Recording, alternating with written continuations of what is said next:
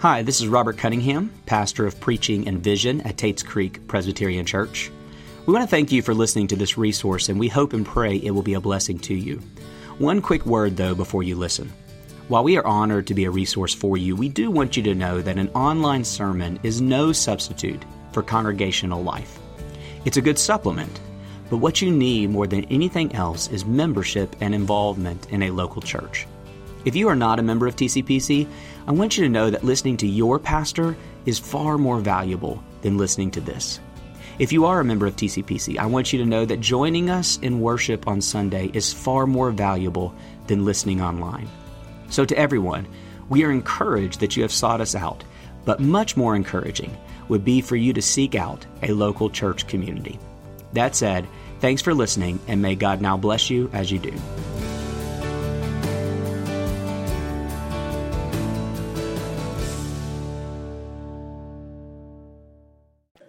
This Sunday, as has been mentioned, officially starts our season of Advent. If you're not familiar with that language, the Advent season is the Christian season of waiting. It's the stuck in between where we're looking back to the first coming of Jesus and his birth, and we lean forward to the second coming where Jesus will come to make all things right, all things new. In the next three weeks, Robert will begin his Advent series going through different promises in Isaiah. And so I thought this morning, while we get ready for Advent and the Christmas holiday, I wanted to make sure that we did not miss Thanksgiving. In fact, Thanksgiving is actually one of the best ways to prepare yourself for Christmas. And so, just to give us some context this morning from Luke 17, because we are jumping in to this gospel passage, Luke 17 is in Luke's travel section. Luke's travel section starts in Luke 9, and in Luke 9, Jesus sets his face to go to Jerusalem, to go to the cross. And as he's been traveling on this great road to Jerusalem, Jesus has met two different types of people. One type of person hears him, sees him, and receives his grace with great gratitude for their Savior. The other group hears him, sees him, and somehow misses him. They take Jesus and his salvation for granted. And Luke places our story this morning, this miracle, in this place for a specific purpose to ask ourselves the question which one are we going to be? And Luke is going to tell us this morning and prepare us for the Advent season by saying, please don't miss this Jesus. Do not take him for granted, but with gratitude. So, with all that in mind, let's turn our attention to Luke 17 11 through 19. On the way to Jerusalem, he, being Jesus, was passing along between Samaria and Galilee. And as he entered a village, he was met by ten lepers who stood at a distance. And lifting up their voices, saying, Jesus, Master, have mercy on us. When he saw them, he said to them, Go and show yourselves to the priest. And as they went, they were cleansed. Then one of them, when he saw that he was healed, turned back, praising God with a loud voice. And he fell on his face at Jesus' feet, giving him thanks. Now he was a Samaritan. Then Jesus answered, Were not ten cleansed? Where are the nine? Was no one found to return and give praise to God except this foreigner? And he said to him, Rise and go your way. Your faith has made you well. The word of the Lord. Father, we are thankful for your word this morning. We're thankful, like we just sang, that you dwell with us, that you have sent your spirit with us. And I pray that by your spirit, you would open our eyes again to see wonderful things in your word, that we would see your son Jesus as so beautiful, as so good, as who we really need this holiday season. Lord, and our hearts will be moved to worship and to gratitude. In Jesus' name we pray. Amen. Obviously, we're just coming off the Thanksgiving holiday. Many of you all spent the last couple days with family and friends, hopefully, around good food. And you think Thanksgiving would be an easy holiday for us as God's people. As one preacher puts it, Thanksgiving is at the very heart of what it means to be a Christian. Unfortunately, the problem is that Thanksgiving is not really at the heart of what it means to be an American. I'll give you an example. I was asking my daughter, Lydia, who is four, if she's excited for Thanksgiving this week. Here's her response I'm excited for Christmas, Daddy. To which I responded, Okay, what are you excited for? Hoping that maybe Jesus would fall in there. She said, I'm really excited for the presents. I said, What about Jesus? I am a pastor, by the way. What about Jesus? And she said, Can I be excited for both Jesus and presents? Lydia is just honest. Um, and if we're honest this morning as well, Thanksgiving has become more and more over the years a skip over holiday. Uh, it's been a placeholder between Halloween and Christmas. Christmas has all the songs, Christmas has all the movies, all the fun, all the presents. So let's just kind of get Thanksgiving over with so we can move on to Christmas and really start having our joy. But I want to ask you this morning to hold on to Thanksgiving for just a little bit longer to not skip over it just yet. Because, like I said, Thanksgiving might just be the best way to prepare your heart for what we're about to experience with Advent. And the story from Luke this morning is going to show us why. Our temptation since the beginning has been to forget. That's what Psalm 103, our Old Testament reading, showed us to not forget the benefits of God. That was the problem of God's people through the Old Testament, and that's the problem in this story. We've forgotten about Jesus. We've just moved on. And my hope this morning is for us not to make the same mistake as we enter into Advent. That our hearts will be so moved, maybe for the first time in a long time, to have gratitude for this wonderful Savior that we have. So, how are we going to do that?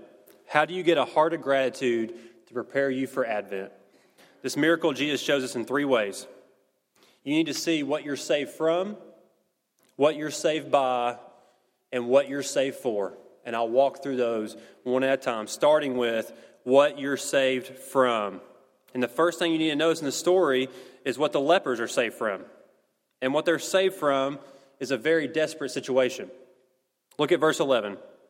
On the way to Jerusalem, he was passing along between Samaria and Galilee, verse 12.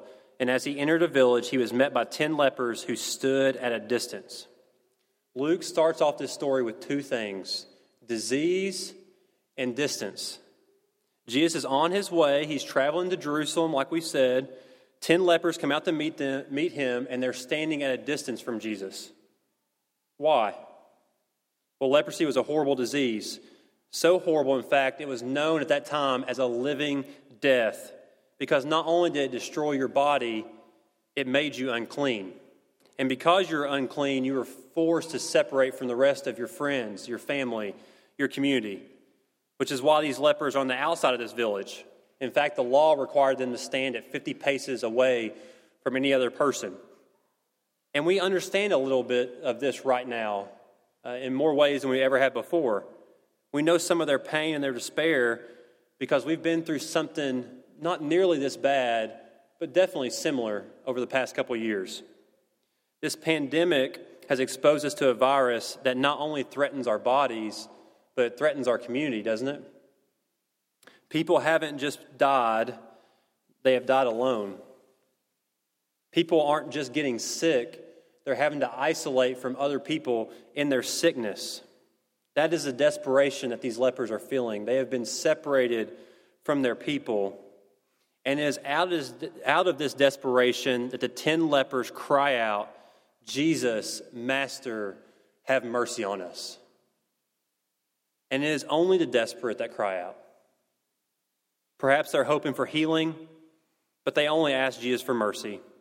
You see our condition, Jesus. Would you please just have any pity on us? And what they realize, and what we need to realize this morning, is that they need to be saved from something. The story starts in desperation and it is desperation that we must start with this morning if we want a chance at gratitude. If we don't want to miss out on Jesus. Have you noticed that in the Gospels, only the needy, only the desperate, only the impossible cry out for Jesus? That's the ones that he goes to. The Pharisees try to corner him and they leave frustrated. The rich young ruler questions him, trying to justify himself. He leaves sad. But the lame don't leave sad. The lame walk. The blind see. And yes, Jesus even raises the dead back to life. And this is because we don't need another person to help us. We are in desperate need of a Savior. But in order to need a Savior, you must first realize that you need saving. That's, that's the point. Or to put it in Jesus' words, it's not the healthy who need a doctor, but the sick. I have not come to call the righteous, but the sinners. Before I became a pastor here, many of you all know this, but I spent the last eight years doing campus ministry at the University of Kentucky. And many of you all know this, many of you all went there, but UK is a very good education. It attracts a lot of ambitious students who want to change the world, who want to be really, really successful in so many different ways. But do you know what my biggest struggle was in my eight years of doing college ministry with students? They would do a lot of things with me. They would get lunch, they would listen to my advice, they'd answer some of my hardest questions, they'd even come to church with me. But the hardest thing over and over again was getting them to see they actually needed Jesus. That was the thing that was so hard to help them see that they are more like the leper than they care to admit and it was hard for them because it was hard for me too. Professor Robert Nash has coined the term apatheism to describe what I have experienced and others are experiencing. He says, and I quote, the biggest problem facing Christianity in America today is not hostility, but apathy. It's not that people don't believe in God, it's that people no longer think they need Him. End quote. And that's not just going out there in our world, that's not just going on the college campus, that's here today as well. It's so easy to be distracted and driven by so many different things, and we're about to enter in to the busiest of them, the holiday season. There's so many different things to make us busy and distracted, and all the while forgetting our great need for our Savior. But please don't. Because until we see our sin, until we see our suffering, until we see our distance from Jesus, it's going to be really hard to see why he's so important in this Advent. A heart of gratitude starts with desperation. It starts with realizing not just that Jesus came to save you, but he came to save you because we face a living death. But clearly, desperation is not enough because only one came back. So let's keep going. We've seen what we were saved from. Now let's turn to what we're saved by, or better yet, who we're saved by. Look at verse 14. When he saw them, he said to them, Go and show yourselves to the priest. And as they went, they were cleansed. And it's a remarkable thing, isn't it, to get to see Jesus work in the Gospels, to get to see him do his miracles. You want to be there for yourself to see it, to experience what they're experiencing. And the biggest thing you need to see about this miracle is the way Jesus does it. The way Jesus does this miracle is really unique, and he never does the same miracle twice. If you go back to Luke 5, Jesus also cleanses a leper there, but he does it differently. He touches him, and he gets healed immediately. He doesn't do that here. His miracles are sometimes through a touch, other times through a word. And the way Jesus does his miracles are really important. What we have here in Luke 17 is what you would call a delayed miracle. He does not heal them right there in his presence. He tells them to go and do something. Go show yourselves to the priest. And on their way to going to do that, they're then cleansed. So, what is he doing here? On the surface, if you understand Jesus' command, it can almost be cruel. Like I mentioned before, leprosy was a disease that not only destroyed your body, but it made you unclean and because of that uncleanliness, when someone would get leprosy, the priests of that community would then have to cast them out for the good of the people so it would not spread, but also for the holiness of God. For a leper to be allowed back into the community, the leper would have to present himself to the priest, showing that he was clean, and the priest would allow him to enter back in with the people. So the priest acted only as a judge in this matter. He could see that someone was clean and bring them in, he could see that someone was unclean and cast them out. But what the priest could not do is he could not make someone clean. And the lepers know that. They know that Jesus is sending them off for a really cruel task unless he heals them. And that's exactly what he did. Because Jesus is not just some priest, he is our great high priest this morning. You see, a priest only has the power to declare you clean, but Jesus alone has the power to make you clean. Only he can heal their leprosy, and only he can heal our souls. You see, through this miracle, Jesus is teaching them and us exactly what this gospel of grace is all about.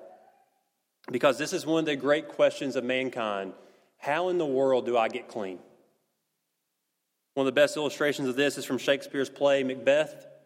I don't know if you all have read it, but it's really a story about guilt and how bad we humans are at trying to clean ourselves up. It just doesn't work. Early on in the play, Lady Macbeth has urged her husband to kill the King of Scotland, King Duncan. And as the play goes on, the guilt over that murder is driving her insane. It's resting heavy on her soul. She cannot sleep. She even starts to see spots of blood appear on her hand that she can't get off. She rubs them over and over and over again, trying desperately to get the spots out, and they just won't come out. In the last act of the play, exasperated, she finally says, Out spot, out I say, here's the smell of the blood still. All the perfumes of Arabia will not sweeten this little hand. Oh, what's done cannot be undone. If that's not the testimony of mankind without God, I don't know what is. What's done cannot be undone. And the reason so many of us deep down struggle with guilt, the, reason many of us still struggle with feeling unclean is because we are. We're all guilty. We're all unclean. We have done bad things. We haven't done the right things. And we can't get the stain out, no matter how hard we try, no matter what we do. And what you need to see from the miracle this morning is Jesus can get it out. He's, he's the only one that can make you clean. And how does he do it? You have to fast forward to the book of Hebrews. This is such an incredible passage. In Hebrews 13, we're told that Jesus suffered outside the gate to sanctify the people with his own blood. Outside the gate. Jesus was crucified outside the city. That's where the lepers are, be, are supposed to be. That's where the unclean are. Outside the city is for the ones that have been cut off, not the sinless Son of God, not the one that we just confessed. Jesus is not supposed to be out there, yet there he is, outside the city. Why? For you. God the Father, in his great love for you, sent his Son to become a leper on our behalf and he became our sin, the ones we can't get over, the ones we can't get out, the ones we can't undo. All of this so we can present ourselves to God, and when we do, in the blood of Jesus, we are declared clean. We are not treated as a leper, we're treated as a son of God, not because we're not guilty, but because God is gracious to us. So I'm asking you this morning to not just consider what you're saved from but to remember who you're saved by. You see, guilt will never lead to gratitude. Guilt can make you do a lot of things in this world, it will never lead to a heart of thanksgiving. But grace can. And the grace of God has come. Jesus became unclean to make us clean once and for all. So we've seen what we've been saved from, we've seen who we've been saved by. Let's finish by looking at what we're saved for. What do we get to spend the rest of our lives doing? Look at verse 15. Then one of them, when he saw that he was healed, turned back, praising God with a loud voice, and he fell on his face at Jesus' feet, giving him thanks. Now he was a Samaritan. Then Jesus answered, Were not ten cleansed? Where are the nine? Was no one found to return and give praise to God except this foreigner? It is interesting ending, isn't it? All of them had this miraculous experience with Jesus, yet for one of them, something was completely different. And at this point in the story, you get a real sense of what's going on. You can probably picture it in your head if you take a moment. The ten are walking away from Jesus to go see the priest, and one starts to notice, I feel really different. The other one says, Hey, you look different. And the smiles begin breaking onto their faces. They might even start running at this point, leaping with joy over the thought, I may not hurt anymore. I may no longer be unclean. And you can imagine, as they get excited, as they notice what is happening to them, Jesus is beginning to get farther and farther and farther away from their minds. They are so excited about reuniting with their family and friends, enjoying their life, that Jesus is slipping further and further into the background. But not for one. Luke tells us that one turned back, and that one that turned back, he's not just happy, he's praising God with a loud voice. And he's not just grateful, he fell on his face at Jesus' feet, giving him thanks. And Luke waits to the very end of the story to mention one tiny detail he's been saving for the very end. Now, he was a Samaritan. And then Jesus repeats it just so we won't miss it. Was no one found to return and give praise to God except this foreigner? And this question from Jesus is not just a question, it is a warning. It's a warning for our hearts. You remember the story as we started out? It starts out with great distance distance between Jesus and the lepers because they're unclean. And now we know that this one leper probably had a little bit more distance than the others because he was not just a leper, he was a Samaritan. The Samaritans were considered a half breed. They weren't even worthy to worship in the temple with the Jews. So the one that was least likely to come back has come back. This story doesn't just start out with distance, but it actually ends with more distance between Jesus and the lepers because they've went away from Jesus. Except for one, the foreigner, the outsider, the Samaritan. There is now no distance at all between him and his Savior. He is at Jesus' feet. That's exactly where he needs to be. And in verse 19, Jesus tells us he received something that the others did not. And he said to him, Rise and go your way. Your faith has made you well. All asked for pity, but only one received salvation. Your faith has made you well, is Luke's way of saying, Your faith has saved you. So, what made the difference? That's the question, right? That's the question of this passage. What made the difference between the nine and the one? What did the Samaritan get that we have to get this morning? One of my seminary professors tells a story of a friend who's a doctor in Thailand. And I don't know if you know this, but there's still places on earth that still struggle with leprosy. Thailand is one of them. It's not the same as it was then, but it's definitely a severe problem. He was visiting his doctor's friend in his home, and he came across this picture at, at his friend's house. And the picture was strange. The picture was a man who looked pretty rough. He was laying on a hospital bed. His leg had been amputated, but there was this huge smile across his face. And my professor naturally asked, Hey, what, what's this picture about? Why is this guy smiling in this picture? The doctor replied, Oh, that's one of my leprosy patients in the hospital. He wanted a picture to remind him of the day that he received Jesus. And here was the man's testimony. The man, man said, I'm so glad I had leprosy because it led me to you and you led me to Christ. And my professor goes on to sum up the point of that story and our story this morning. What made the difference between the nine and the one? If you were to run into one of those nine, I'm sure they would have fond memories of Jesus. I'm sure they were very glad they met Jesus. They would have said something like, I'm so glad I met Jesus because he healed my leprosy. But if you were to ask the one, the Samaritan, he would have said, I'm so glad I had leprosy because I met Jesus. That's the difference. Or to put it more simply, in the words of Tim Keller, the nine saw Jesus as useful, the one saw Jesus as beautiful. And that difference makes all the difference to our hearts. Where are the nine?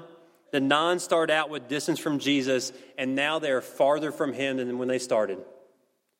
But the one is where we're all meant to be. Nothing is separating him from his Savior.